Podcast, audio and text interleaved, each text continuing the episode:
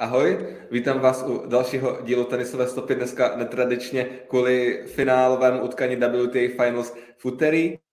Dnes, dnešní díl bude speciální, protože tu kromě mého tradičního kolegy Davida je i komentátorka z O2 TV Sport, Klára Janáčková. Ahoj Kláry. Ahoj kluci, děkuji za pozvání a zdravím samozřejmě všechny posluchače vašeho podcastu. A vítám zde už zmíněného Davida, který se mnou jako tradičně bude tenisovou stopu spolu komentovat. Ahoj, zdravím všechny posluchače a samozřejmě Kláru.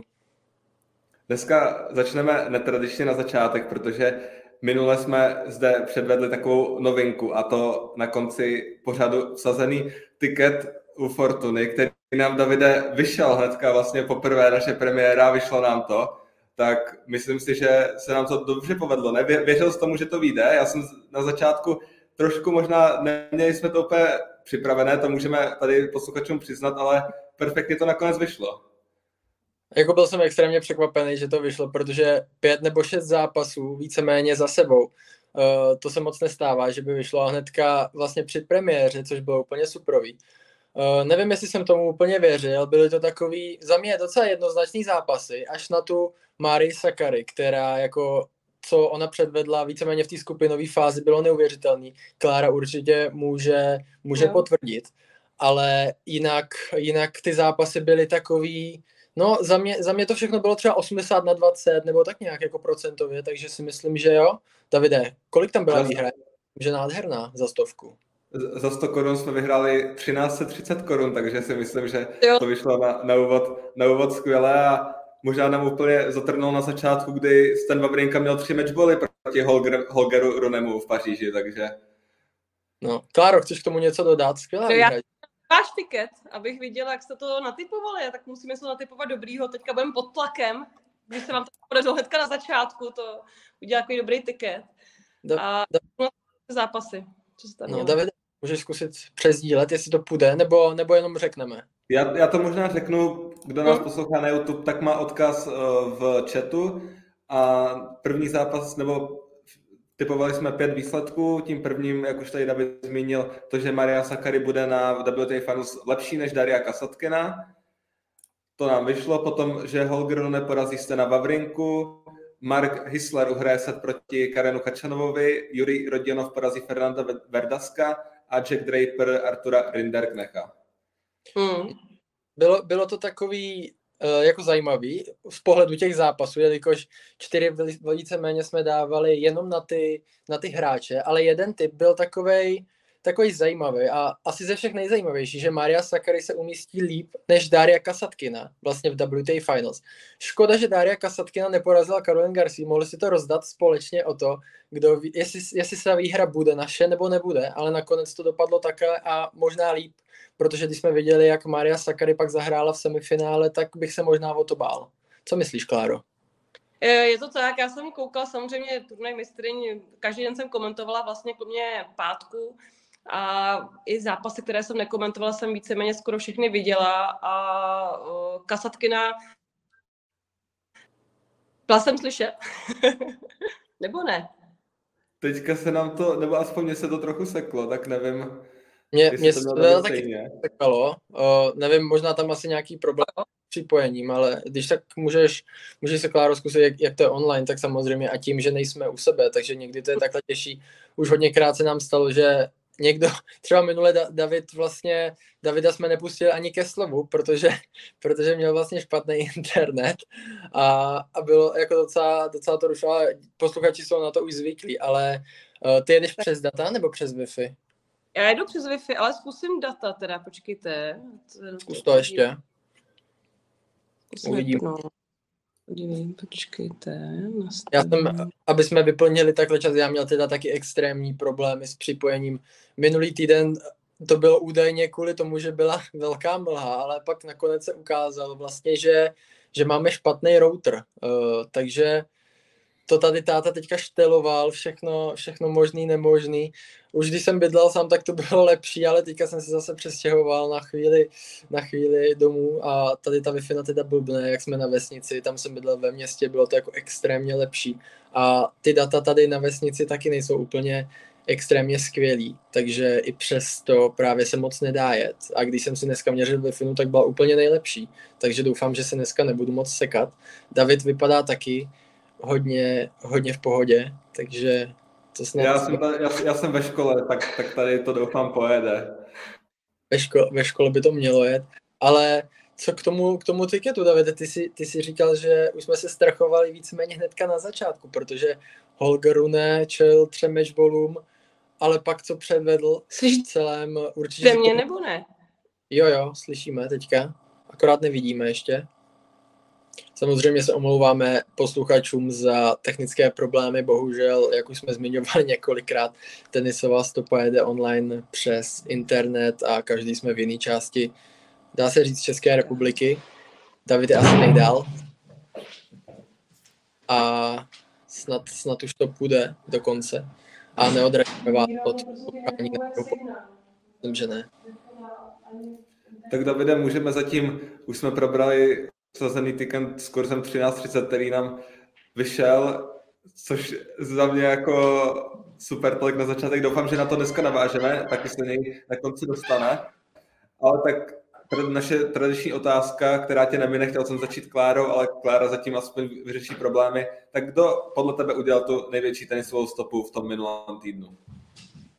Asi už jsem to trošku, trošku nakoupil. Za mě to byl asi ten Holger Rune, i když i vítězka WTA Finals Caroline Garcia byla, nebo zaznamenala skvělý úspěch, tak mezi těma, s těma dvěma jsem se rozhodoval a popravdě ani teď nevím, komu bych to udělil, ten náš pomyslný titul eh, tenisové stopy, ale je to extrémně těžký, ale za mě možná i ten Holger Rune, no přeci jen první Masters, ročník narození, tyjo, 2003, já vždycky říkám ročníky narození, protože já jsem ročník narození 2000 a nechce se mi věřit, že vlastně ty ročníky pode mnou už hrajou profesionálně titul. Takže tohle je z tohle z toho mýho pohledu extrémně zajímavý sledovat a za mě to asi bude Holger Rune. Co u tebe, Davide? Já asi tady budu souhlasit, protože Holger Rune, co on předvedl za tu jízdu v té Paříži, kdy musíme rozhodně říct, že ten los nebyl vůbec jednoduchý, protože On na své cestě porazil pět hráčů top ten plus trojnásobného Grand Slamového šampiona Stena Vavrinku, který proti němu měl v prvním utkání tři matchbally, takže tam už to mohlo dopadnout klidně ve prospěch Švýcara, nemuseli jsme se o mladém Dánovi dneska vidět, ale bavit, bavit ale potom porazil Huberta Hurkáče, Andreje Rubleva, Carlos Alcaraz, tam sice byla teda scratch, Carlos Alcaraz nedohraje letošní sezon, což je velká škoda, k tomu se určitě taky dostaneme. Potom Felix Ožera Aliasima, kterému možná došlo už trochu sil, přece jenom po tom, co vyhrál tři turné po sobě, tady dokráčel do semifinále. Musel to být extrémní nápor po fyzické stránce pro něho a určitě si rád teďka odpočne před turné mistrů. No a potom to finále s Novakem Djokovicem, kdy už tak vypadalo, že ho má Novak na lopatě a že už se tam nemůže nic stát, tak Holger ne zabral a za mě neskutečný výsledek posunul se do top ten a ukázal nám, že Davide, jak jsme se o tom tady spolu bavili, není to jenom Carlos Alcaraz, ale je to i Holger Rune. Je to i Holger Rune a za mě jsem si myslel, že Carlos Alcaraz bude mít navrh oproti právě svému uh, soupeřovi, ale na druhou stranu to, co předváděl Holger Rune, nebo co předvádí v závěrečných týdnech, nebo dá se říct i měsících eh, v hale, kdy ať zmíníme třeba Sofii, Stockholm, Bazilej, eh, nebo právě teďka Paříž, tak všechny tyhle ty turnaje tam předváděl neskutečné výkony. Byl vlastně čtyřikrát ve finále a z toho dvakrát to dokázal přetavit v titul. Ve Stockholmu porazil Stefanose Cicipase ve finále a tady, jak se zmiňoval, Novaka Djokoviče. A to, jak on prošel tím turnajem a s jakou grácí vlastně hrál, když prostě jediný zaváhání z jeho pohledu jsem viděl v tom prvním kole se Stenem Vavrinkou, tak mě se tomu pořád nechce věřit. Já, když jsem viděl jeho hru, uh, když si to vemu třeba čtyři měsíce nebo pět měsíců zpátky na Antuce, kdy on prohrál s nějakým antukářem, ani teďka ne, ne, nedokážu to jmenovat, ale prostě vím, že několikrát tam přišel o svůj servis. No. A teď, teď to konečně bylo ono a to, jaký měl podání, tomu jsem moc nerozuměl. A Kláru tady máme zpátky, koukám. Ahoj. Tak Já se omlouvám, snad už mě je slyšet dobře a já jsem se přesunula do jiné místnosti, tak tady je snad silnější wi teď, teď to vypadá obstojně, teda hodně dobře, bych, abych řekl, takže, takže uvidíme. Co Davide teda, uh, Holgrune, uh, překvapily tě ty jeho výkony, nebo, nebo nepřekvapily? Tak já si myslím, že musím říct určitě ano, protože Holgrune, že bych si před Paříží řekl, že dojde nějak daleko, to asi úplně ne, sice on byl v dobré formě a čekal jsem od něho, že nějaký dobrý výsledek tam zaznamená, ale že by to bylo nakonec to finále, případně ten titul, to mě vůbec nenapadlo. Já jsem pořád věřil, že Felix že Aliasim zvládne čtyři turné, čtyři vítězství, ale bylo vidět, že na něho už toho bylo strašně moc v tom v semifinále. A Holgrune, no za mě jako parádní výkon a to vítězství nad Novakem Djokovicem podle mě byl možná nejtěžší zápas, který tam musel absolvovat, protože Novak Djokovic je tradičně v těch halách silný a akord v Paříži. A to, že nakonec i ten třetí set, kdy Novak Djokovic vedl 3-1, už to vypadalo za mě, že Novak Djokovic to zvládne s tím breakem v zádech dohrát, tak ten obrat, který nakonec tam následoval, i to, že se nakonec nešel do tiebreaku, eh, byl pro mě překvapením a určitě musíme vyzvědnout nejenom ty výsledky, ale i jeho hrou vůbec, protože mně se třeba například strašně moc líbí jeho backhand. Myslím si, že má v současnosti jeden z nejlepších backhandů na okruhu. Mm, stoprocentně. Když už tady máme Kláru, tak my jsme uh, za pom- ta pomyslný titul tenisové stopy jsme udělali Holgeru Runemu. Uh, udělal bys ho stejně, nebo tam jsi měla ještě nějakého jiného hráče nebo hráčku? Uh, hráče musím říct chlapa, jo, teďka. Ne, můžeš, můžeš říct i kteroukoliv hráčku. My jsme se rozhodovali pro mě to je těžký, protože samozřejmě já celý, celý rok komentuju ženský tenis, takže pro mě byl teďka vrcholem turnaj mistryň. Kluci to mají ještě před sebou, nebo mužský. A Garcia pro mě letos je obrovská hrdinka, která čtyři roky vlastně neuhrála pořádný výsledek, nebo s nadsázku samozřejmě. A teďka, když letos získala se Grand Slamový titul v deblu, se rozhrála v singlu a ovládla překvapivě turnaj mistryň, takže pro mě to je obrovská hrdinka, ale jak vy říkáte, obrovské překvapení Holger Rune, který vlastně my před rokem s Alcarazem byli vlastně tam, kde je teďka Jirka Lehečka a najednou se vyhraje tisícovku, Alcaraz je první na světě a úplně neuvěřitelný věci, hlavně výkony. Já jsem teda toho tolik eh, z Paříže neviděla, těch zápasů. Viděla jsem finále proti Jokerovi, viděla jsem i uh, pár míčů proti Vavrinkovi, tam myslím, že tři nebo čtyři meč byly měl, že jo, stan proti němu. Eh, kde se nadřel a opravdu Holger neuvěřitelně, neuvěřitelně, jak hrál a hlavně jak to zvládnul v 19 letech v hlavě proti němu, takže klobouk dolů.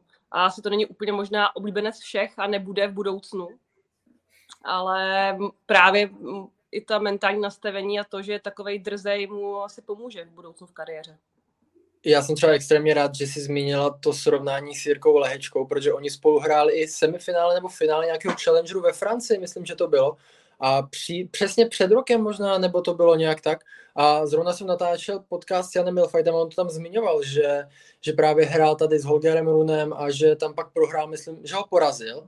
A pak prohrál s Radu Albotem ve finále, tak nějak to bylo, myslím. A když tohle to srovnání, kde je Holger Rune teď a kde Jirka Lehečka, bojím se, že trošku Jirkovi Lehečkovi to uteklo, ale přece jen Holger je asi trošku jiný typ hráče a a zas na druhou stranu je, je mladší, takže já nevím, jak tohle to moc jakoby porovnat tyhle ty dvě věci, ale je to srovnání takový zajímavý, no, že Holgrun je teďka v top 10, probil ty brány, vyhrál to Masters, Jirka Lehečka sice se účastní toho eh, ATP Finals do 21 let, ale pořád to nebylo úplně ono tím závěrem sezóny. Je to tak, ale dneska k tomu zase dostaneme na svoje narozeniny, co dnes slavil, vyhrál, vstoupil dobře eh, do turnaje a uh, je mu dneska 21 let, ale samozřejmě nedá se asi porovnávat s Holgem Runem, to prostě ještě o level vejš. Někdo a může se stát, že vlastně před rokem spolu hráli vyrovnaně, mu bylo 18, ale teďka zejména poslední měsíc udělal velký kus cesty a získal sebevědomí na těch jiných turnajích. Pokud se nepletu, tak Holger Rune vyhrál 250. Ve Stockholmu mám pocit. Předtím bylo finále ještě nějaký finále v Bazileji, teďka, teďka ta tisícovka, takže má neuvěřitelnou šňůru. A já se jenom těším na to, že vlastně on je první náhradník na turnaji mistrů na ATP Finals, tak eh, se těším, aby se dostal do hry a co předvede, protože velká šance na konci sezóny, všichni jsou unavení, že se skutečně do hry dostane v průběhu turnaje příští týden. On měl v tom finále spoustu vítězných úderů, i víc než Novak Djokovic, měl jich 42, což jako 42 vítězných úderů proti Novaku Djokovičovi, když to byl třisetový zápas, to je za mě velké číslo. Ale když tady Klára nakousla WTA Finals, to bude velké téma dnešní tenisové stopy, ke kterému se můžeme přesunout. A určitě bych souhlasil s tím, že i Caroline Garcia by si ten titul té tenisové stopy od nás zasloužila, protože ona vlastně v prvních 20 zápasech sezóny vyhrála jenom 9, v červnu byla 74. na světě a sezónu končí jako světová čtyřka, vítězka WTA Finals. Tak Kláro, jak moc tě třeba Karolin Garcia překvapilo v tom průběhu roku, že se dokázala vrátit tam, kde dřív bývala a možná ještě do lepší formy? Hrozně mě to překvapilo, se přiznám. Pro mě to je sympatická hráčka, ale vůbec jsem jí nevěřila a i vlastně v první půlce roku jsem jí párkrát komentovala a žádná hitparáda to nebyla. Ale jak já říkám, hrozně pomohlo podle mě vítězství na French Open. Po boku Mladenovič po dlouhé době spolu spojili síly a vyhráli znovu Grand Slam. A to jí úplně nakoplo a teďka ty poslední měsíce hrála daleko líp, i když vlastně třeba taky ne každý turnaj před tím turnajem mistrině byl, byl ideální, ale výborně podávala, což se projevilo i v tom finále, nejvíc jí to pomohlo. A hlavně všude se pořád vyzdvihuje, že dala nejvíc S za celou sezónu, ale co jsem zmiňovala já i při komentování, tak na ní hrozně cená věc, že uh, se opravdu nejvíc ze všech hráček posouvá k síti a získává na tom nejvíc bodů ze všech na okruhu. A je to, je to hrozně, hrozně znát a pomoc. A zejména třeba teďka v tom hlavém prostředí, i když ten povrch byl pomalejší malinko, tak, to, tak je to ta pomoc oproti někomu dalšímu. Nikdo takhle vlastně nehraje tolikrát, nejde zasít za celý zápas jako ona. Já mám pocit, že ona se blížila k nějakému číslu, pokud se nepletu, 500 úspěšných náběhů za na síť eh, za sezonu, což je opravdu skvělé číslo. To je extrémní číslo a popravdě i mě tohle to trošku překvapilo, nebo ta hra Caroline Garcia, ona jak, jak se prezentovala uh, tu sezónu na tvrdých površích, uh, ať už to bylo třeba i na trávě, tak na těchto z těch rychlejch typech povrchu ona, ona tam uh, si uhrála hodně bodů po svém podání. Já jsem byl hodně překvapený z toho, jak až uh, za ten zápas, jak hodně, nebo kolik vůbec servisů si udržela. Uh, to podle mě ani žádná hráčka na okruhu tuhle sezónu moc nedokázala, že by byla tak stabilní na tom servisu. A podle mě tohle stojí hodně pomáhá, jak si zmiňovala ty náběhy na síť, asi jí v tom hodně pomáhala i ta čtyřra, nebo ve který byla taky skvělá a podle mě pořád byla, kdyby se tomu věnovala víc a víc, ale na tom turnaji mistrin to jenom dokázala.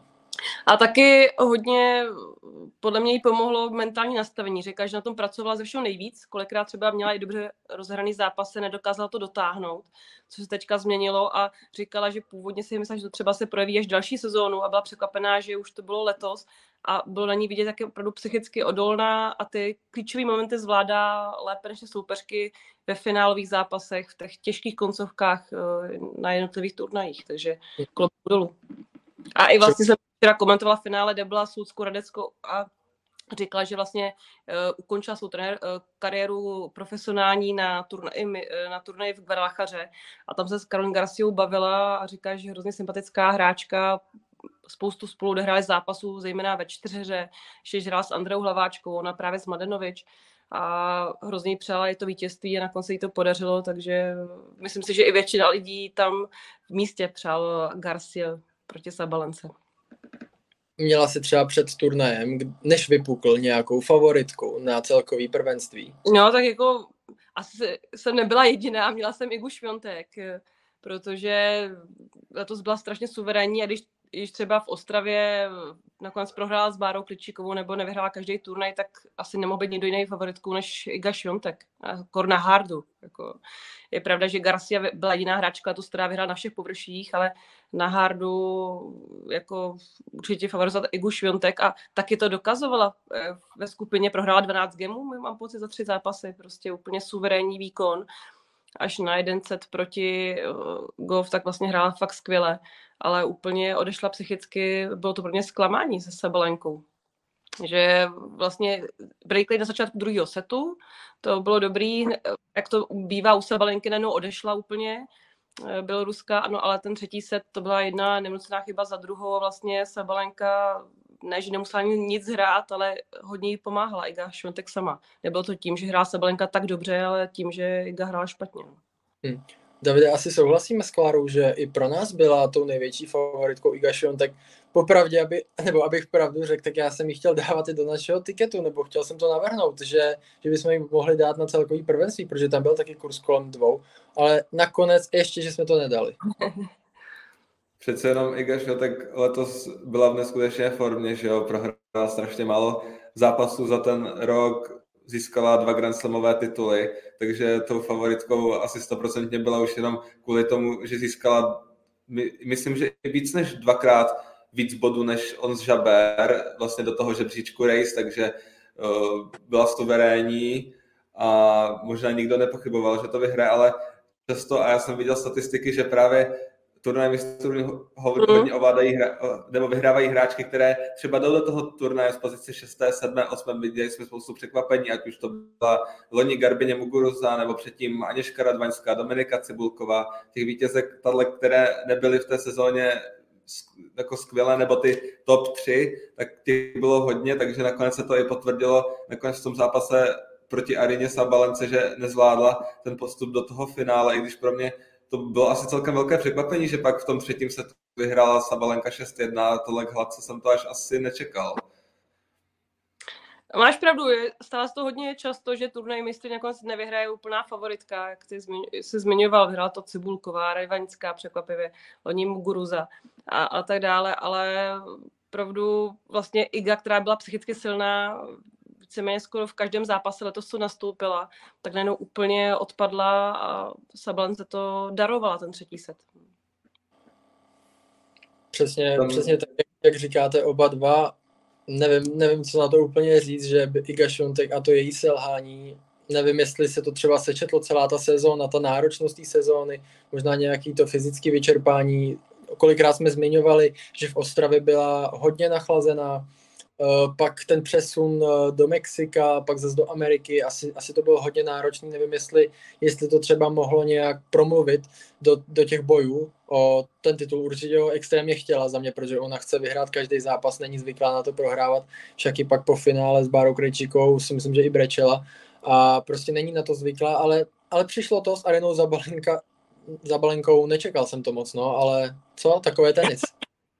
Ona v tom druhém setu vlastně předváděla si myslím takovou tu hru, kterou jsme od ní byli zvyklí. A pak ten třetí set byl taky vyrovnaný a tam možná přišel ten zlomový moment, kdy Sabalenka breakla na 3-1 a od té doby, jak kdyby Iga Špetek nenašla ten recept na to vrátit se zpátky do hry. A bylo tam hrozně moc nepřesností, jako na to nejsme my zvyklí od ní, jako, nebo ve většině zápasů letos, na to nejsme vůbec zvyklí, že dělala no, úplně prostě, myslím si, že to možná ani nebylo o hlavě, ale asi se přečetlo nějaké věci, jako, bylo takhle, bylo to o hlavě a ne o tom, že byla unavená, ale mohlo se to všechno sečíst. Ona, na ní byl vyvíjen velký tlak a oni je známo, že je velká introvertka, vždycky byla viděná s knížkou a kšiltovku zaraženou do čela a takhle už od juniorských kategorií, takže uh, a třeba ten tlak extrémní na ní taky není nic závidění hodného.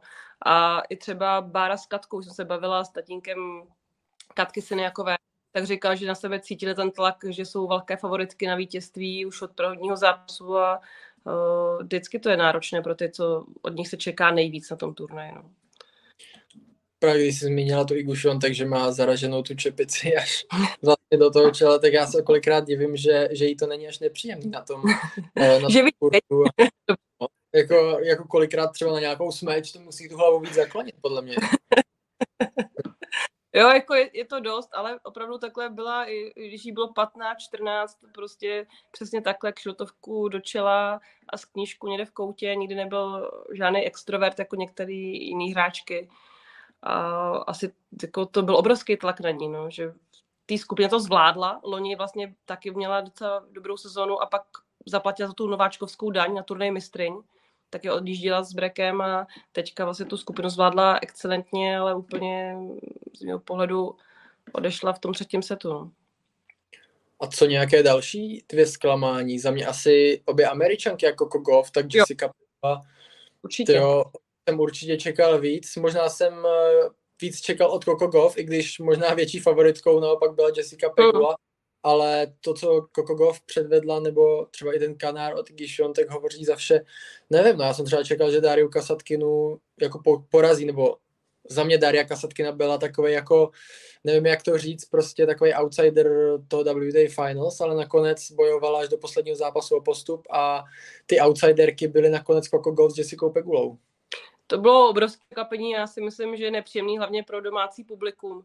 Uh, Pegula, že teďka vyhrála tisícovku, Goff, skvělá sezóna, i v deblu vlastně nevyhráli zápas a uh, na to se už nikdo neptá, že prohráli v super tiebreaku, prostě to nezvládli a potom s, s Barou a s Katkou samozřejmě to bylo úplně bez šance, ten poslední zápas. Ale vlastně, že neuhrajou vůbec nic, to se nečekal nikdo. Nejenom domácí publikum, takže to je určitě obrovský zklamání hlavně ta jejich hra nevypadala tak, jak si obě dvě určitě představovali před turnem. Ještě možná, Davide, když si nakousl Darii Kasatkina, já jsem viděl ten zápas s Karolin Garciou, který mě se extrémně líbil. A tam třeba, jak jsme se, a Klára o tom i mluvila, a jak jsme se tady bavili, myslím, že to bylo i když tady byla minulé, že ten ženský tenis strašně rychluje, tak, zrychluje, tak tam mě zaujalo, že Karolin Garcia returnovala i první podání ze tří čtvrtin kurtu a pořád se snažila fakt tlačit na tu síť a za mě je to asi momentálně možná i nejlepší hráčka na té síti v to v tom singlu, protože ona fakt, jak jsi říkala, snaží se toho využívat. A je to pro ně strašný, strašný plus. Je to obrovský plus, jediná nevýhoda toho, jak ona returnuje hodně v kurtu a vlastně nebojí se toho, chodí tam furt pořád vlastně i na první podání, chodí do kurtu, na to druhý úplně víceméně ať hraje proti komukoliv, tak jediná nevýhoda je, že když dá dobrý return a nejde potom na síť, tak se dostane do těžké pozice, protože ta druhá to zblokuje, zahraje třeba do, dobrou dílku a ona nemá už čas se vrátit zpátky na tu základní čáru a, a už je pod tlakem. Vlastně z dobrýho returnu je pod tlakem, protože se musí couvat dozadu a to je jediná nevýhoda a to si kolikrát nevyplatilo právě třeba s tou kasatkinou nebo v nějakém jiném zápase. Ale pokud právě využije ten svůj tlak, zahraje dobrý return a jde k síti, tak je to obrovská výhoda, protože udělá dva, tři kroky a už může dát volej. Má tam dva metry ušetřený navíc, což je hrozně moc. Takže jako obrovská zbraň.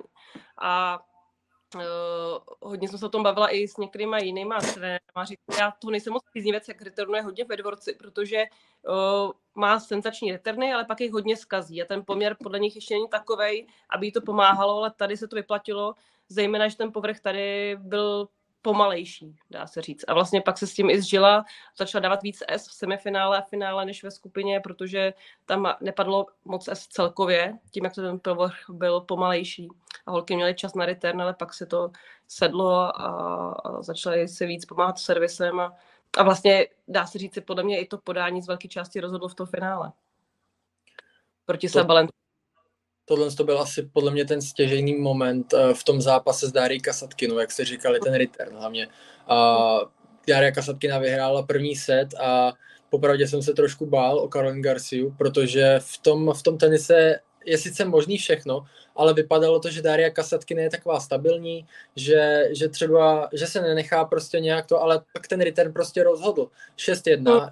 bylo nějak 1-1 a Daria Kasatkina podávala, měla 40-15 a potom se úplně zhroutila. Ona začala, myslím, že tam mi hodila s raketou, eh, zařvala si tam a prostě ten set prohrála. A pak jsem čekal, že teda to bude jednoznačný v tom třetím setu, ale že to dojde do, do, do tiebreaku, to jsem vůbec nečekal. Když jsem se ráno podíval na byla tam tiebreak, jsem, já jsem čekal třeba 6-1, 6 znova a pak tiebreak a nevím, no. Čekal jsem, že třeba Daria Kasatkina Karolin Garcia vůbec nebreakne, ale, ale breakla pak i v tom, v tom třetím setu a bylo to takový vyrovnaný, no, takže pro Karolin Garciu asi takový ten hlavní moment toho turné, tenhle ten zápas.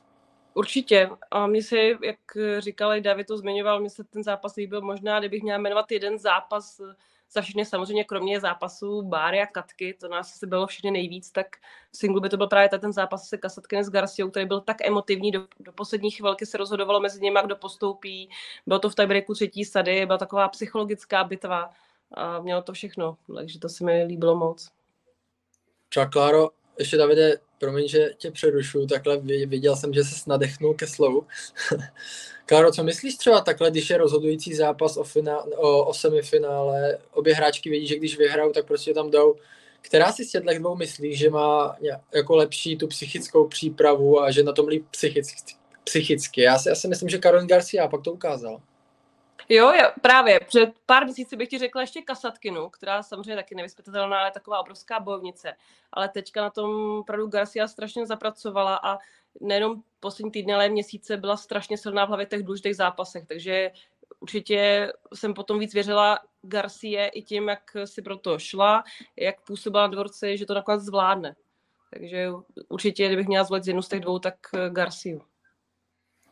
Možná hráčka, která předvedla opět výborný turnaj a opět vypadla před branami v finále Maria Sakary. My jsme to tady rozebírali s Davidem, tu její nepříznivou bilanci, která je teďka 6-17 v finálových utkání. Ona prolítla to skupinou Nancy Ricci, vlastně tři vítězství. Ona tam nestratila ani set v té skupině proti Sabalence, Žaber a Pegule. A pak prohra s Karolín Garciou ve dvou setech. Tak Kláro, Maria Sakary pořád mm co jí chybí k tomu, aby dotáhla ten dobře rozjetý turnaj?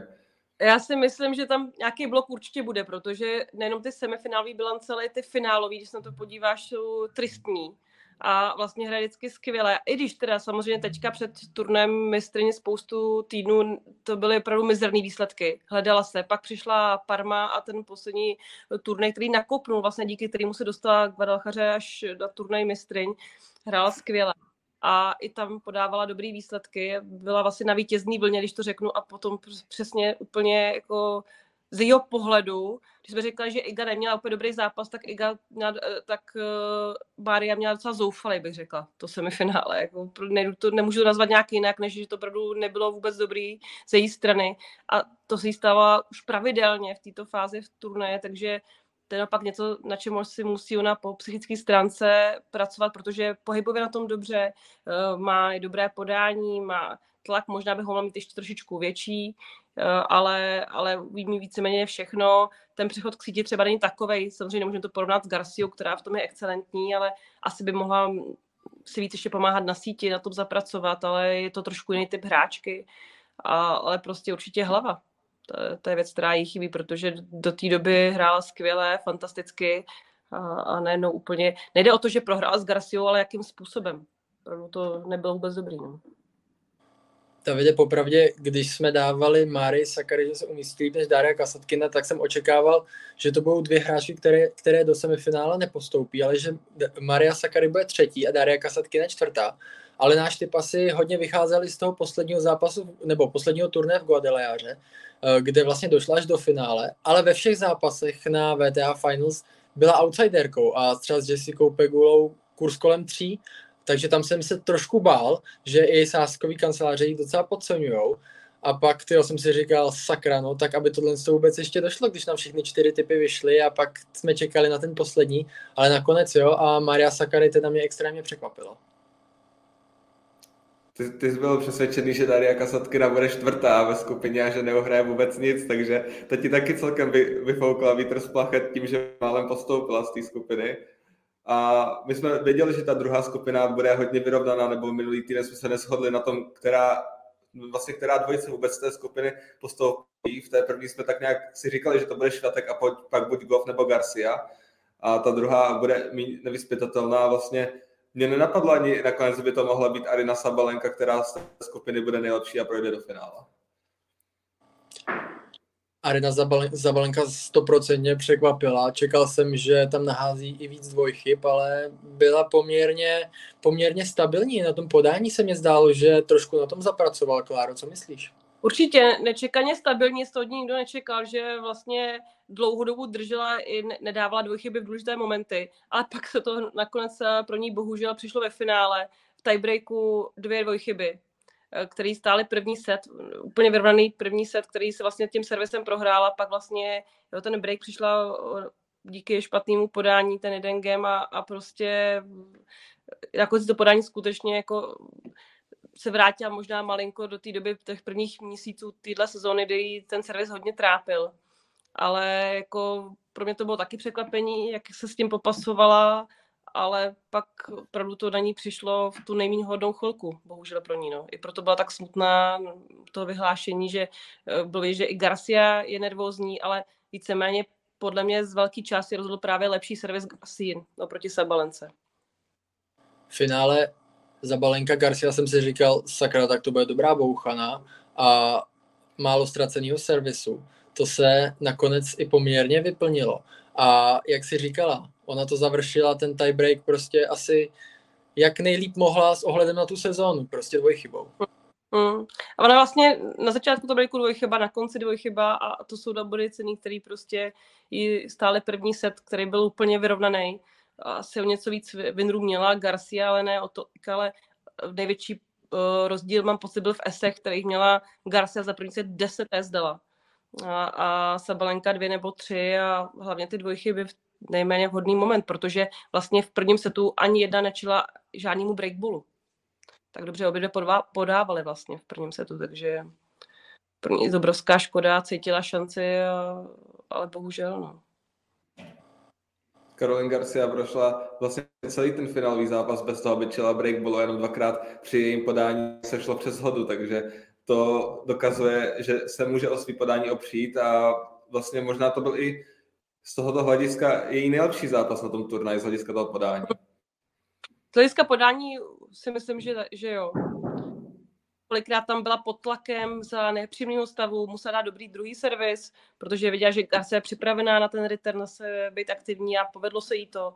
Takže dlouhou dobu to držela skvěle a bohužel až ta zkrácená hra no, nerozhodla.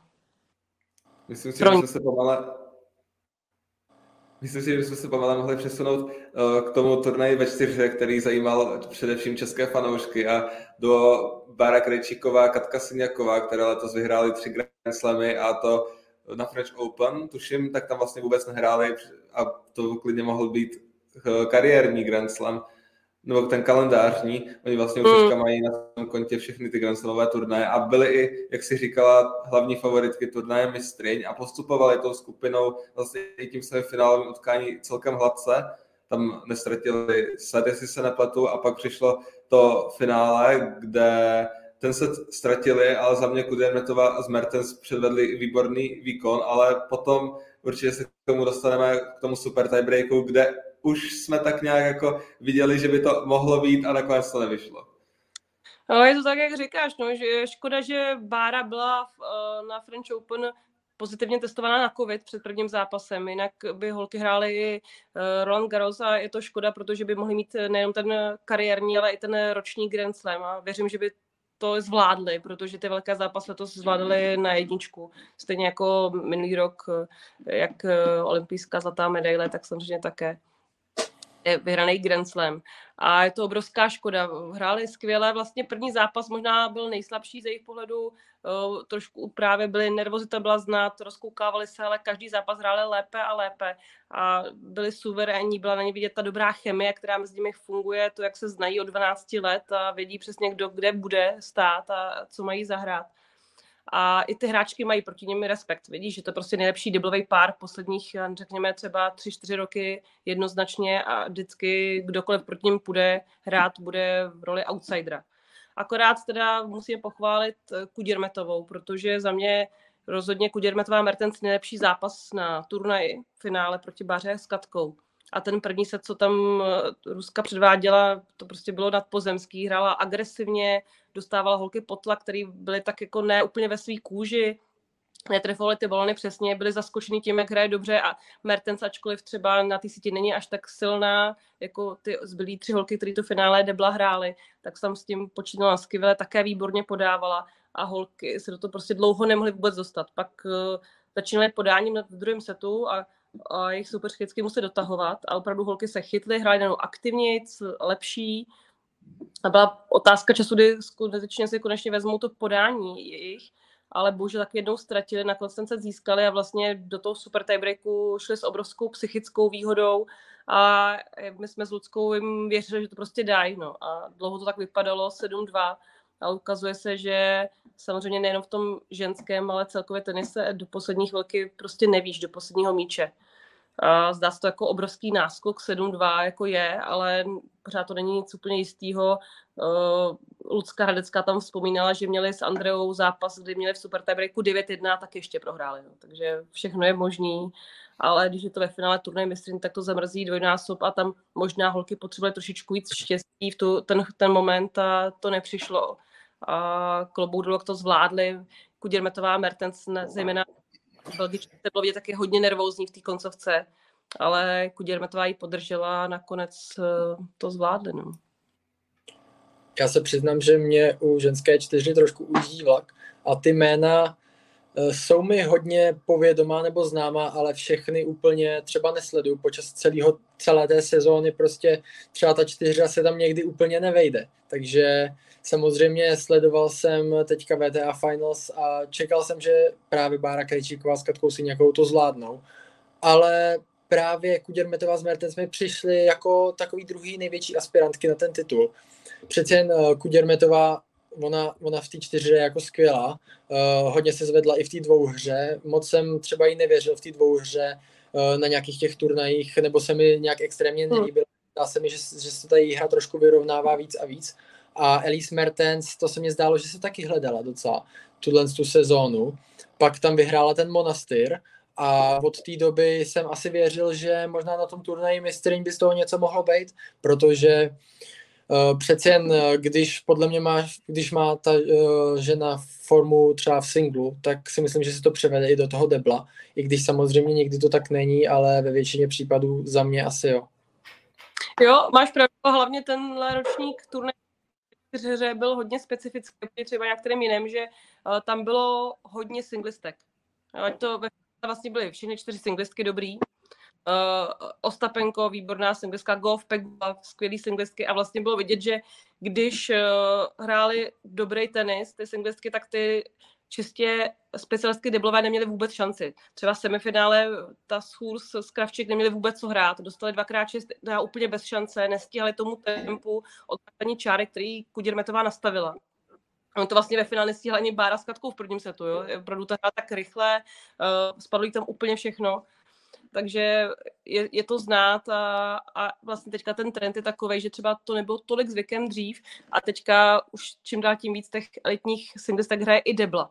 A Lucka nějakou uh, myšlenku právě při tom komentáři říkala, hele, já jsem zjistila, že třeba uh, radši si půjdu zahrát hodinu debla, než hodinu trénovat a třeba to také mají víc těch singlistek, že si jdou zahrát a pomůže jim to vlastně jak v tom returnu, pomůže jim to hodně na síti do toho singla, takže proč ne? A pokud aspoň trošku baví, tak eh, je to tolik nezatíží, protože se hraje všude kromě Grand Slamu systém no ad a místo třetího super tiebreak, takže zase, že by měli problém s regenerací, to, to si nemyslím a, a asi těžko budeme chtít po Ize takže by hrál pravidelně debla, eh, nebo řekněme ten top, top 5 hráčů, by hráli furt, ale to se může dovolit Goff, který je, který je 18, ale jako jinak si myslím, že těch dobrých singles tak uvidíme v deblu čím dál tím víc teďka. Asi, asi máš naprostou pravdu a nelze jinak než souhlasit. No. Je to přece znát, že v tom singlu, když se ti daří, jsi na nějaký vlně, tak si to prostě převedeš do toho debláty, jak jsi říkala, když si někteří hráčky jdou místo tréninku radši zahrát toho debla, pak se dostanou na turnaj mistryň, tak to je taky ale jako krásný příběh, takže rozhodně z tohohle z toho pohledu to je zajímavý sledovat, protože fakt těch singlistech přibývá a i těch singlistů i v mužském tenise to je čím dál tím víc, ať už to je třeba Kyrios Kokinakisem. Eh, kdo by řekl že třeba před rokem nebo před dvěma, že tyhle ty dva budou hrát spolu debla a je to tak a hrajou tam skvěle, protože si věří v singlu a přenesou si to do toho debla. Jo, pokud se nepletu, jsou jako poslední party se dostali že jo, na ATP Finals v deblu, uh, Kokinakis s, s Kyriosem. A jako já bych je vůbec nepodceňovala na, klidně na zisk titulu. Oni můžou překvapit si myslím, jo? nejsou určitě jako favoriti, to ne, ale uh, jsou pro ty ostatní nečitelný tolik a, a tak nepříjemní soupeři, že, že klidně můžou být jako velký překvapení na turnaji. Přesně tak. Dneska ten podcast koukám, že by asi delší, protože většinou to, v, tohle, v tenhle ten čas nebo v tuhle dobu se trošku blížíme ke konci, ale tady jsme víceméně tak v půlce a samozřejmě bychom chtěli připomenout divákům, kteří nás poslouchají live, že se můžou kdykoliv na cokoliv, ať už nás nebo Kláry zeptat, a nebo připojit se do diskuze, budeme velice rádi, jak to bylo třeba minulý týden nebo ten předminulý, takže vůbec neváhejte a klidně pište. To rozhodně, pokud máte nějaký dotaz i na Kláru, tak, tak pište já se za chvilku pak budu muset přemysťovat, protože v knihovně v 9 zavírají, takže budu muset vyhledat tady jiné místo na, na fakultě, ale to v pohodě zvládneme. A ještě možná k tomu deblu, než přejdeme na ten mužský tenis, tak pořád mě přijde, že vlastně u těch žen ty hráčky, ty dobré deblisky jsou i nebo často jsou dobře na tom i v tom singlu, že to, že přece jenom u těch chlapů, tam jsou fakt čistě vyloženě ty deblové páry jako Kulhov Skupsky, Salisbury Ram, že to už vlastně v té ženské čtyřce vůbec není, že by tam byl někdo vyloženě se třeba Kravčík z Kurs, to je jeden z mála, z mála případů, a jinak jsou tam opravdu, že jo, i Siněková s Krejčikou jsou obě dvě hráčky, teďka nevím, jestli je Katka pořád v 50, ale jsou to, jsou, jsou to hráčky, které prostě jsou dobře na tom v tom singlu. Je to tak, no, je, je opravdu, jsou tam čistě deblový páry, ještě tam jsou Číňanky, že jo, kteří tam hráli, ale, ale jako už je to dost namixovaný. Vlastně i s Danelinou hrála uh, Hadat Maja, která taky letos hraje skvěle singla, jo, takže vlastně je to takový namíchaný a, a opravdu je to znát, že z těch holek to hraje víc těch deblity singlistky a, a prosazují se. Prostě, že mají dobrý podání nebo uh, sílu té základní čary, tak ty prostě deblisky čistě to nestíhají. Je to logické. Přišel, přišel nám tady, nevím, Davide, jestli se snadechoval něco k tomu dodat? No já jsem jenom chtěl zmínit, zmínil Raja Eva Rama, který už má pomalu šediny, šediny a táhne mu na 50 a já jsem udivený, že on hraje prostě ještě toho, toho debla na takový úrovni, na jaký hraje vlastně by mohl dělat pomalu tátu Joey Salisburymu, podle mě. Jo, tak u toho, jako jde to, že se pojí Pájez, jak dlouho hrál, že jo, a, a, a, další a další, takže v tom deblu, kde to není tak fyzicky náročný, to jde a samozřejmě někde tě to ubírá už, ale vynahradíš to tou šikovností a těma zkušenostma a tam to jde v singlu, už to prostě bohužel nejde v tomhle věku, ale v deblu ještě to jde dlouho. Se pojde taky na návrátilovou, že jo?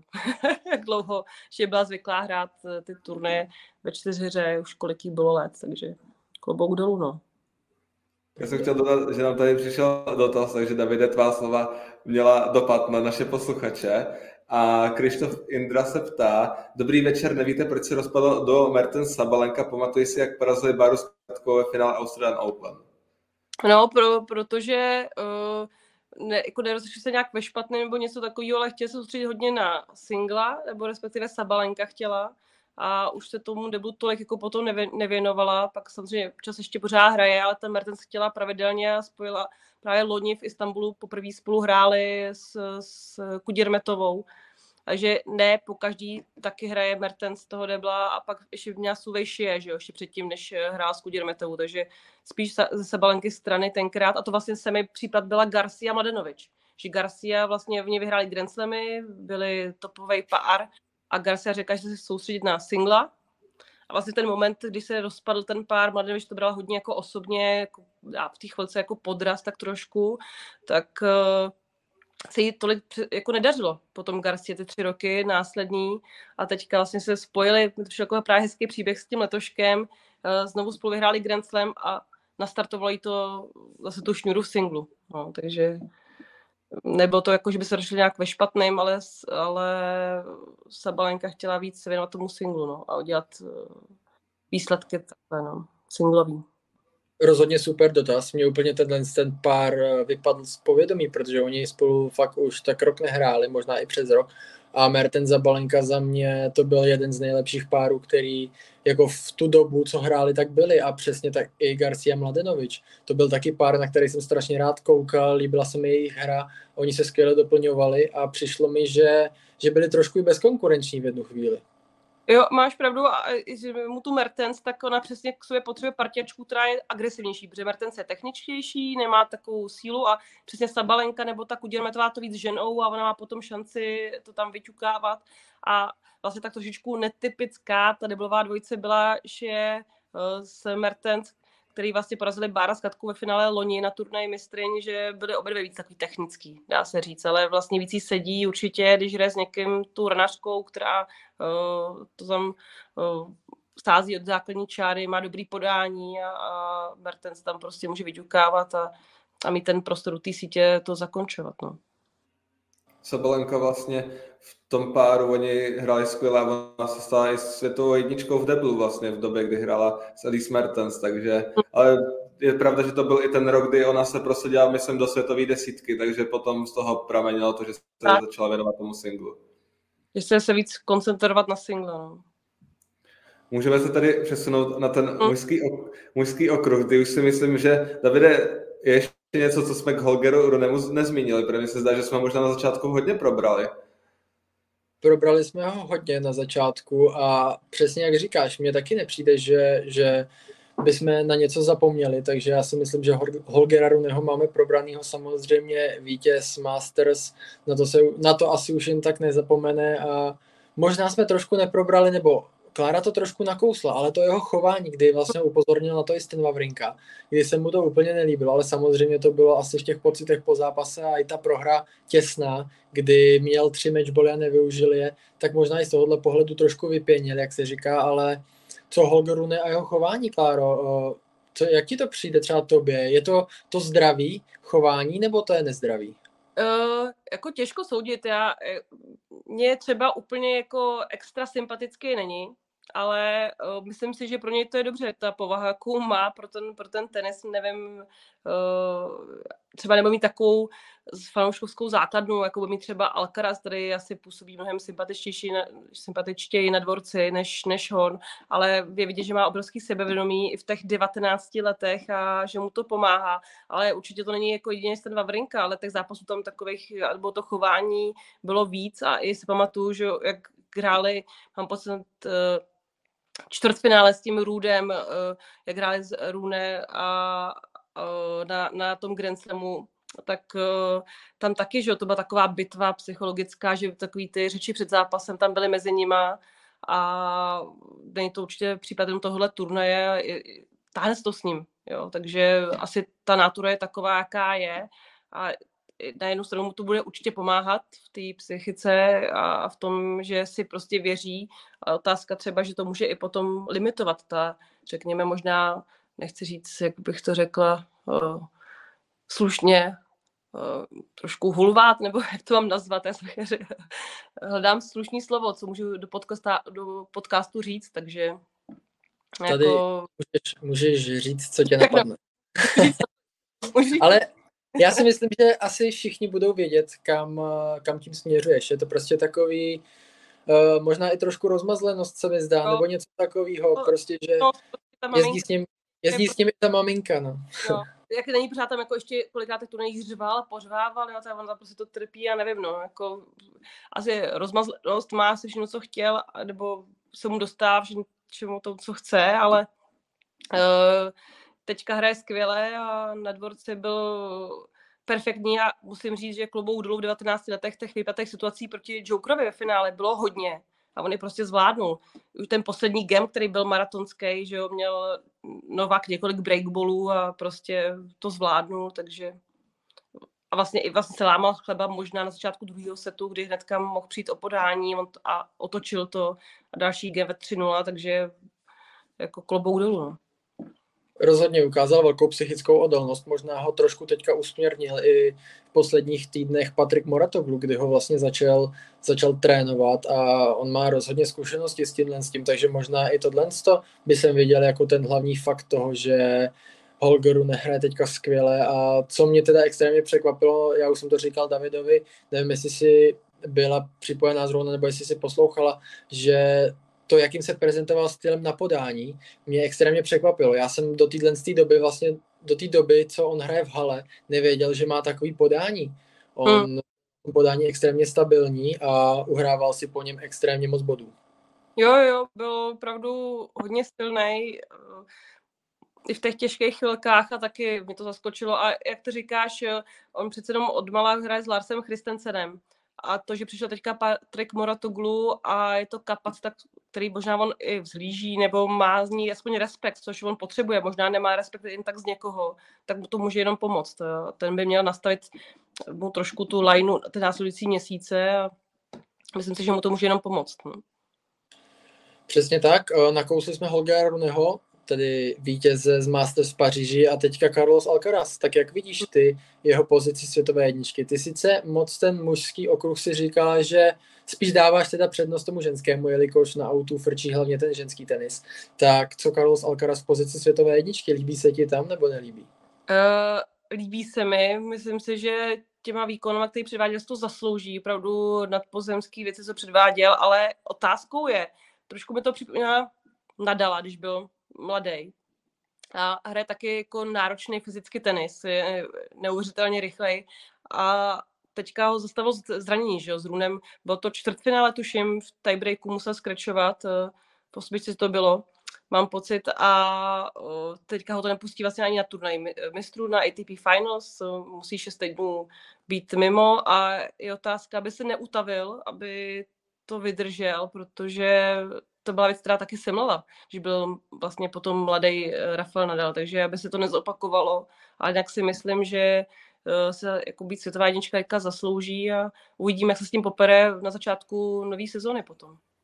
Davide, bavíme se o Carlosi Alcarazovi a jestli se nám líbí v pozici světové jedničky. Klára, Klára říkala, že jí připadá trošku zatavený, nebo v těch posledních týdnech, nebo se toho hlavně bojí, aby nebyl úplně zatavený z toho, jak měl náročnou sezónu. Ale na druhou stranu on vypadl v Astaně poměrně brzo, to bylo 4.10. a pak hrál až v Bazilej 24.10., takže měl nějakých 20 dní na nějakou regeneraci, přesun a tohle co mě přišlo jako dobrý point pro něj, že tam mohl zregenerovat a soustředit se na konec té sezóny, ale bohužel přišla Scratch s Holgerem Runem v tiebreaku, tak jak si třeba viděl ty tu Scratch? Mně třeba připadá trochu v té pozici světové jedničky zaražený, že do té doby, než vlastně mm. dotahoval a posouval se tím žebříčkem, tak měl takový ten elán, strašně jako uh, do toho letěl, fakt na tom kurtu předváděl neskutečné věci. Pak jak kdyby ho možná i sevřela ta zodpovědnost, přece jenom světová jednička, je to vlastně člověk, na kterého jsou upřeny ty oči všech tenisových fanoušků a kort na něj v tom svém věku, kdy se stal nejmladší světovou jedničkou v historii, tak to bylo dvakrát tolik že on dvakrát prohrál, prohrál s Felixem Ožerem Aliasimem, tomu třeba taky nepřidal na svědomí, při, přibyly tam nějaký prohry, na který třeba on nebyl během té sezóny zvyklý. A ta Scratch, no mě to přišlo hodně takové zvláštní, ale on se, on se i nechal ošetřovat, co jsem, co jsem četl mezi, mezi těmi sadami, takže tam nejspíš nějaký problém opravdu byl a evidentně tím, že ho vyřadil na šest týdnů teďka, tak tak ten problém je skutečný a pro něj velká škoda, že přijde o ten turnaj mistrů, protože on tu sezónu měl skutečně výtečnou, završil to tím triumfem na US Open a škoda, že nebude moci se předvést na tom velkém turnaji mistrů. Je tam zase paralela s tím, že Rafa Nadal taky, když se v roce 2005 kvalifikoval v 19 letech, tak ten turnaj mistrů nehrál, takže asi jde v Rafových a, a podle mě bude doufat, že teda se mu povede ten turnaj mistrů vyhrát, že nezůstane na tom, jak Rafa Nadal, který se tím turnaj mistrů nevyhrál, ale asi ani teďka nemůžeme Rafu Nadala odepisovat před eh, tím vyvrcholením sezóny v Turíně. Eh, já jsem to přesně připodobnila k mladému Rafovi, protože on taky hraje fyzicky náročný tenis, ale Karasa a aby ho to neutavilo, jak to měl přesně nadal a ty zranění, když byl mladý, takže na to si musí dát pozor. A teďka samozřejmě nemůžeme Rafu pasovat do nějakého role favorita, to vůbec ne, to musí být eh, Novak Djokovic vzhledem k posledním týdnům a měsícům, co předvádí eh, na kurtech. Takže ten byl určitě největší favorit, ale zase, i když Rafa prohrál teď hned, tak si myslím, že on je muž netužených možností, takže klidně pokud se mu povede ten první zápas ve skupině vyhrát, tak uh, může ještě klidně tím zamíchat tím pořadím. Ale, ale bude to mít hodně těžký. Protože halový prostředí samozřejmě Rafovi nesedí, to, to je věc, která je daná. A naopak tam jsou, Novak v hale hraje dobře a, a není, není sám z té osmičky, která tam je, takže si myslím, že to bude taky hodně zajímavý. Přesně tak. Pomalu se tedy samozřejmě o, o Masters Paříži by se dalo hovořit ještě další hodinu, ale nás trošku tlačí čas, aby zase to posluchači neměli extrémně dlouhý. Tak Davide, k čemu se přesuneme dále? Já si myslím, že by se určitě změnili, měli zmínit Jirku Lehečku, jak tady Klára nakousla už v úvodu, dneska slaví 21. narozeniny a dal si takový dárek a to, to podle mě pro něj velmi cený, protože 3-0 porazil Francesca, Francesca Pasára a za mě to byl vlastně zápas, který po té, co se odhlásil Holger Rune a díval jsem se na tu Jirkovou skupinu, tak to byl zápas, který jsem viděl jako klíčový v tom souboji hmm. vlastně o ten postup a myslím si, že tomu může dodat strašně sebevědomí. Teďka bude hrát vlastně s Matem Arnaldem, který se tam dostal jako náhradník a pak už jenom zápas s Brandonem Nakashimou, který taky si myslím, že zrovna neoplývá úplně nejlepší formou, že ta druhá skupina je rozhodně těžší a Jirka Lehečka by klidně mohl postoupit z prvního místa, když mu to tam padne.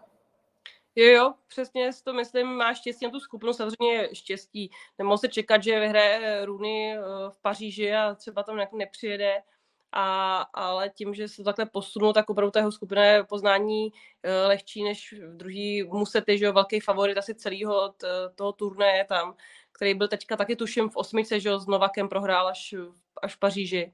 A uh, hráč, který je teďka zhruba někde, nevím to z hlavy přesně, jaký 25. místo může být, tak musety teďka. že je z nich jako největší favorit tam Draper a, a další, takže určitě je pro Jirku dneska dobrý eh, vítězství, dobrý dárek k narozeninám a my si jenom přejeme, ať potvrdí roli favorita proti Arnaldemu a, a Rozastos, Rozastos Nakashimou o první flek. No. Přesně tak, ta skupina je extrémně hratelná, ať už to je Mato Arnaldi nebo Francesco Passaro to jsou Italové, kteří spíš preferují Antuku a přijde mi, že samozřejmě na tom tvrdém povrchu dokážou zahrát. Matteo Arnaldi to dokázal teďka na nějakých challengerech, Francesco Passaro úplně ne, to mě prostě připadá to jako ortodoxní antukář, ale co jsem ho tak sledoval na těch challengerech nebo tak, tak mě přišlo, že má dobrý servis a že by to na ten tvrdý povrch mohlo být, ale úplně se mě tam zatím nezdá a Brandon Nakashima už má samozřejmě nějaké zkušenosti s Next Gen, takže tam to bude o to, doufám, že se to rozdají o první místo ve finále v tom posledním zápase, eh, teda o postup samozřejmě, a ta druhá skupina je extrémně nabitá. Tam je asi uh-huh.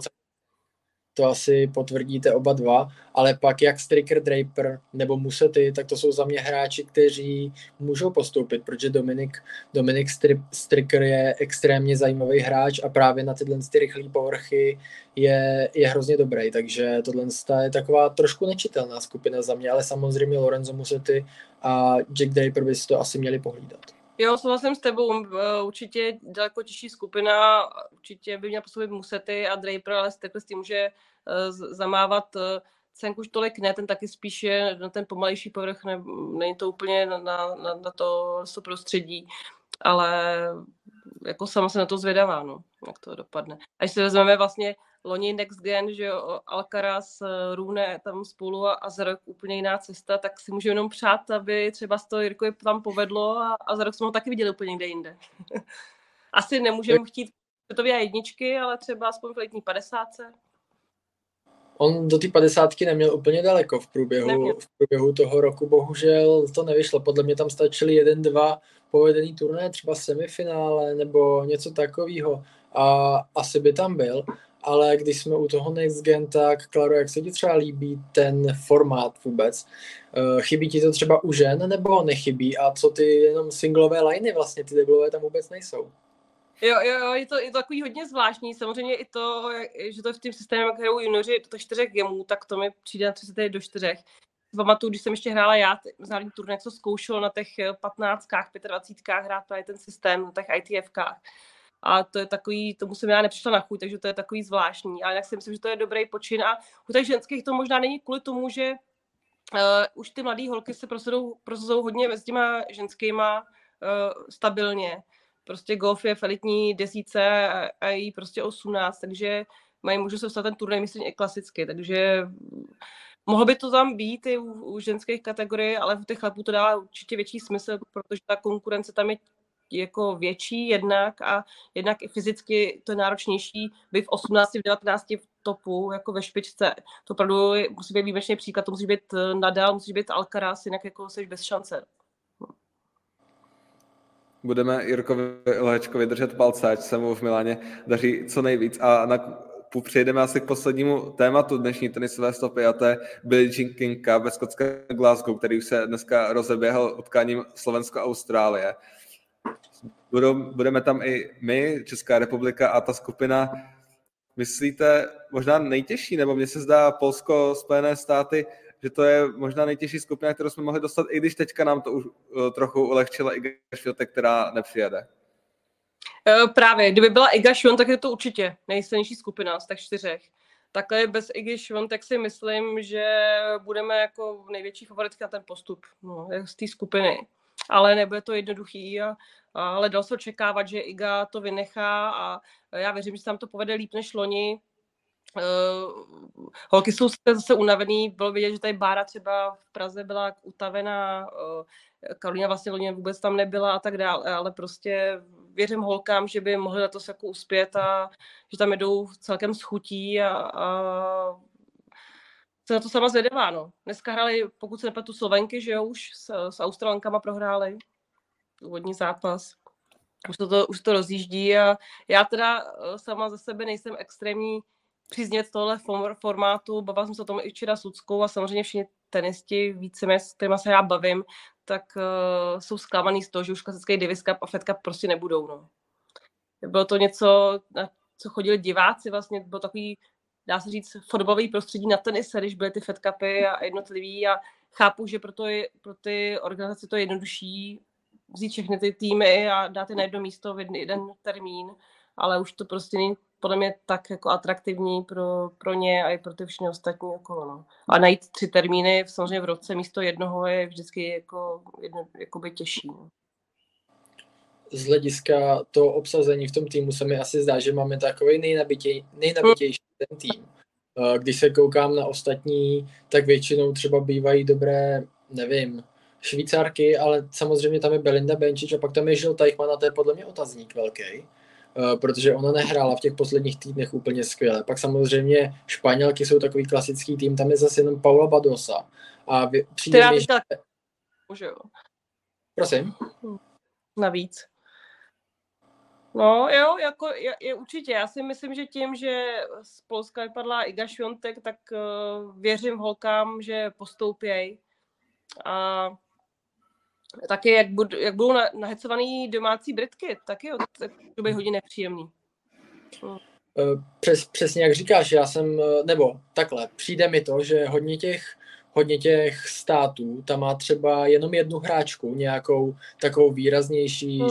žebříčku, ať už to je třeba Austrálie, Belgie, Uh, nevím, Kanada samozřejmě, Kanada je taky považována za jed, jedny z favoritek, co jsem tak koukal, protože ty mají Leilu Fernandez a Bianco Andrésku, samozřejmě tyhle dvě hráčky budou asi hodně dobrý, ale jinak, když na to tak koukám, tak uh, asi jako Češky a, a Američanky vidím jako takový největší favority a zrovna si to rozdají spolu ve skupině. Hmm je určitě jako skupina těžká, ale říkám, za mě já holkám věřím. Možná chci být optimista, ale, ale věřím, že postoupí se skupiny. No to možná ještě takový černý kůň, my jsme se tady s Davidem o tom párkrát bavili, může být Kazachstán, protože tam Jelena Rybakina, Julie Putinceva, která umí zahrát proti úplně komukoliv a do čtyři Anna Danielina, takže tam si myslím, že Kazachstán může být nevyspytatelný tým. Něco možná jako třeba Holandsko, které překvapilo vlastně v tom Davis Cupu, kde postoupili mezi tu nejlepší osmičku.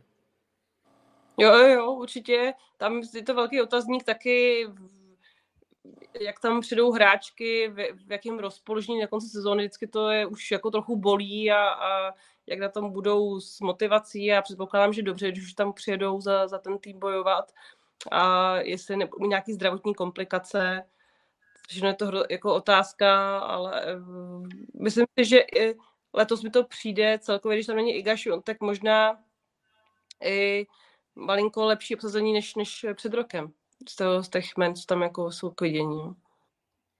Asi to tak bude. Já jsem třeba před rokem byl na jednom eh, dní se podívat, ale nehráli bohužel Češky, to už bylo vyprodané tak jsem myslím, že jsem byl na francouzskách, na španělkách, nevím, jestli teďka hráli spolu. Byla tam Alice Cornet, byla tam právě Parisa Diaz ze Španělska, jinak to bylo nic moc. Ve Francii byla ještě jedna mladá hráčka, teď nevím přesně, vypadlo mi úplně její jméno. Diváků tam moc nebylo, minulý rok se mě to zdálo prostě takový, jako takový, nevím, no. Byly no. hlavně hodně drahý třeba.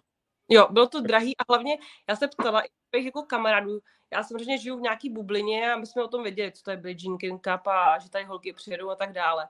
A když jsem se zeptala jako kamarádů, kteří nejsou tenisti, tak vůbec nevědí, co to jako je Billie Jean King Cup. Když mi řeknu Fed Cup, tak to vědí, jo, ale Billie Jean King Cup eh, o tom nevěděli. I to promo bylo podle mě hodně špatně uh, udělaný na ten turnaj a opravdu tam to bylo prázdný a, a možná až nedůstojný ta atmosféra tomu, co se tam jako dělo, jo. takže podle mě to bylo trošku nezvládnutý a škoda a jsem zvědavá, jak to bude teďka eh, v Glasgow.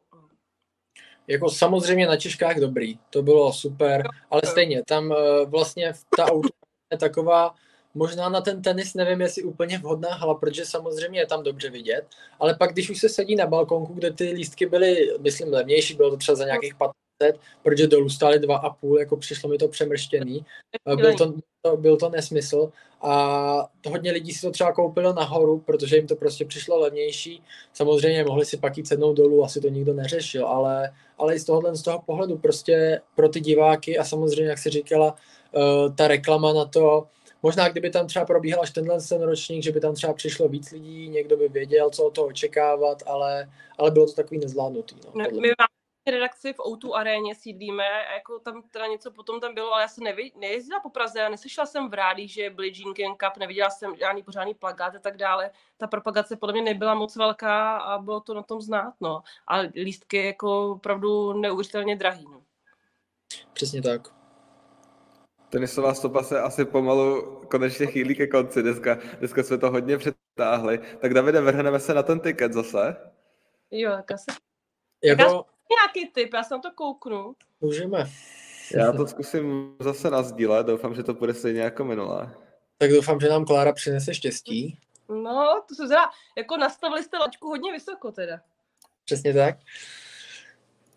Ale výhru si dělíme, uh, pro mě jde 50% a vy si rozdělte těch zbylých 50, jo? Jo. No já to zase budu mít menší, ale to nevadí, já se to tady budu rozklikávat na počítači, protože já to mám na mobilu. Já, já to Nevím, tak zase... To. Když tak to můžu trochu zvětšit. Vidíš to líp, Davide? Jo, jo, teďka trošku jo. Hele, první mě tam přišlo zajímavý, dej tam ATP Finals. Nebo jako přímo, tadlek?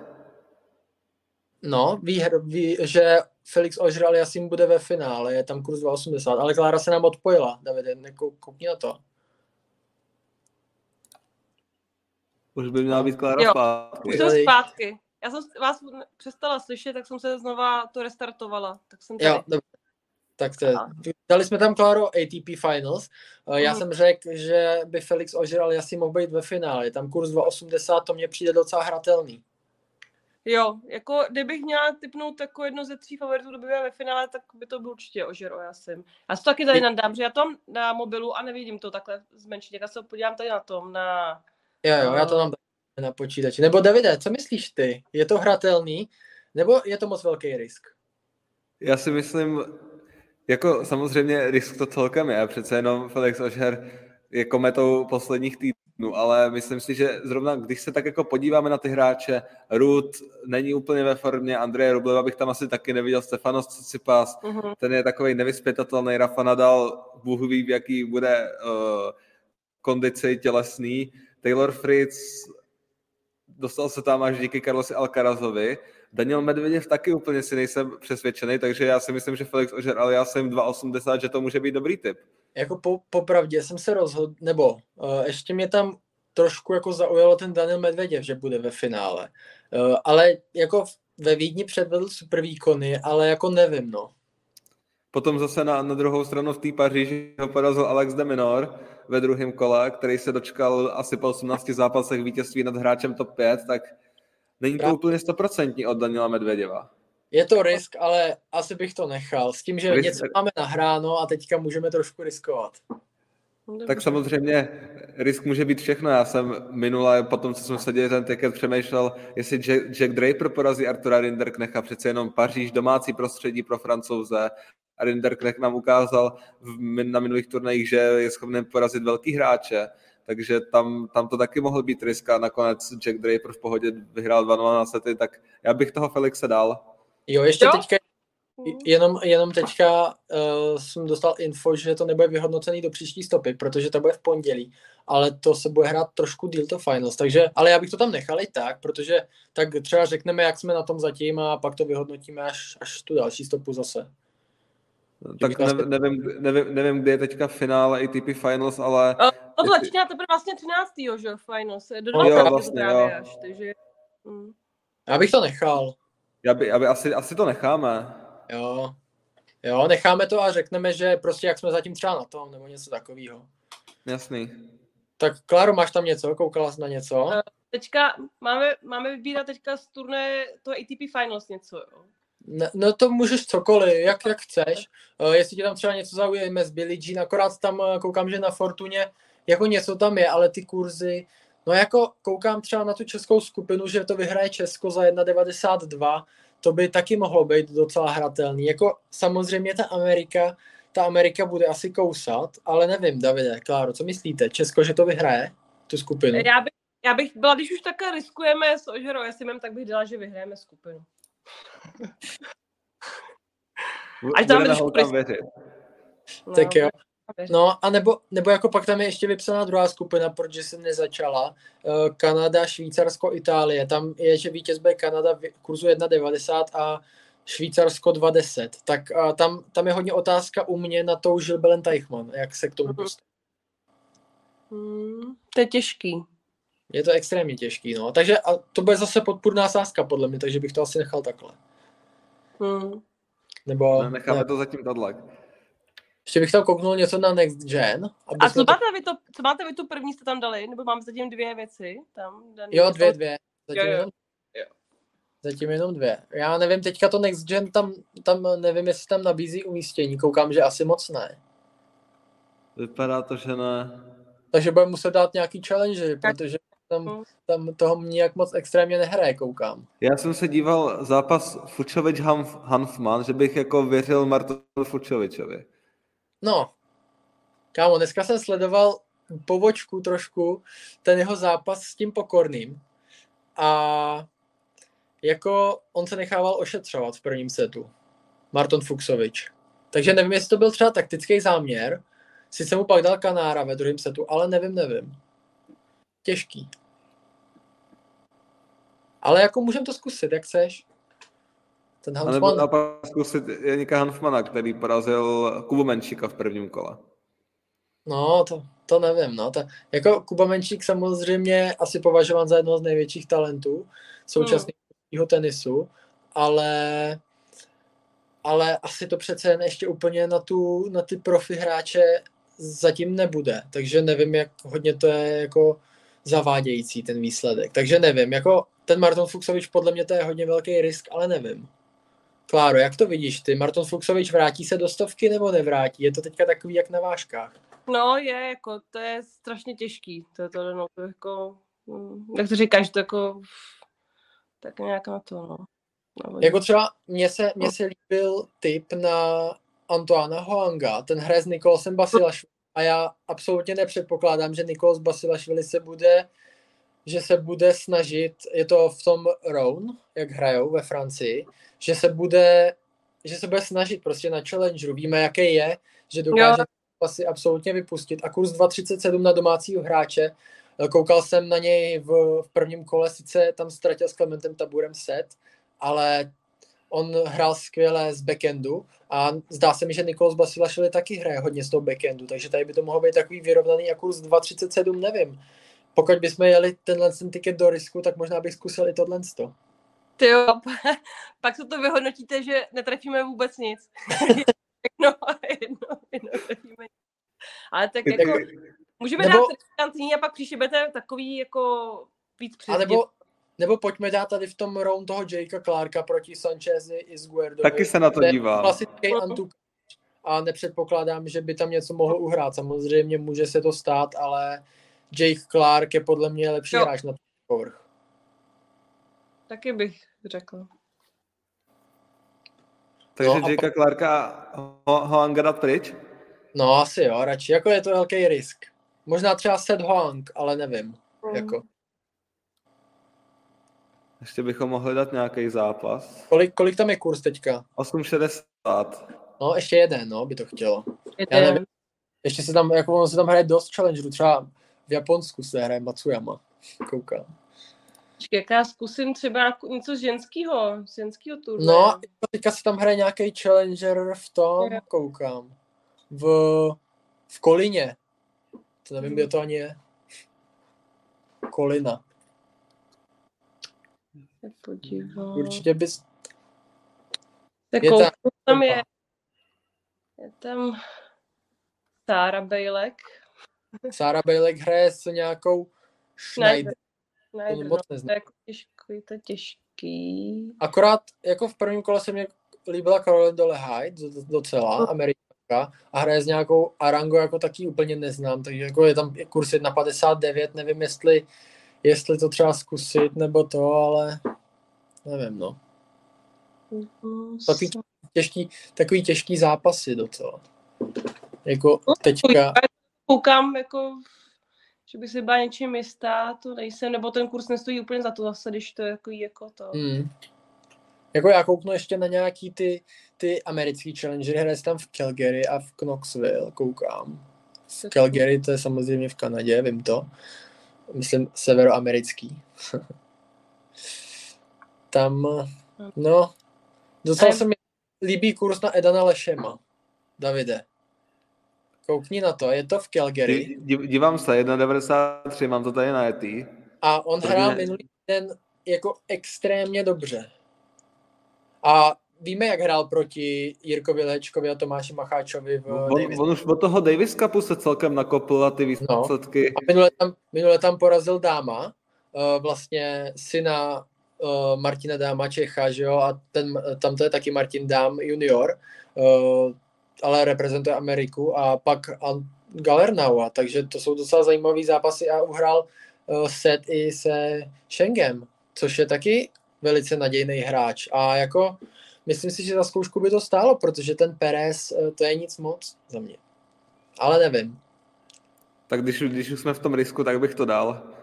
Tak čtyři, čtyři zápasy takhle, nebo pět, nebo kolik to tam budeme mít.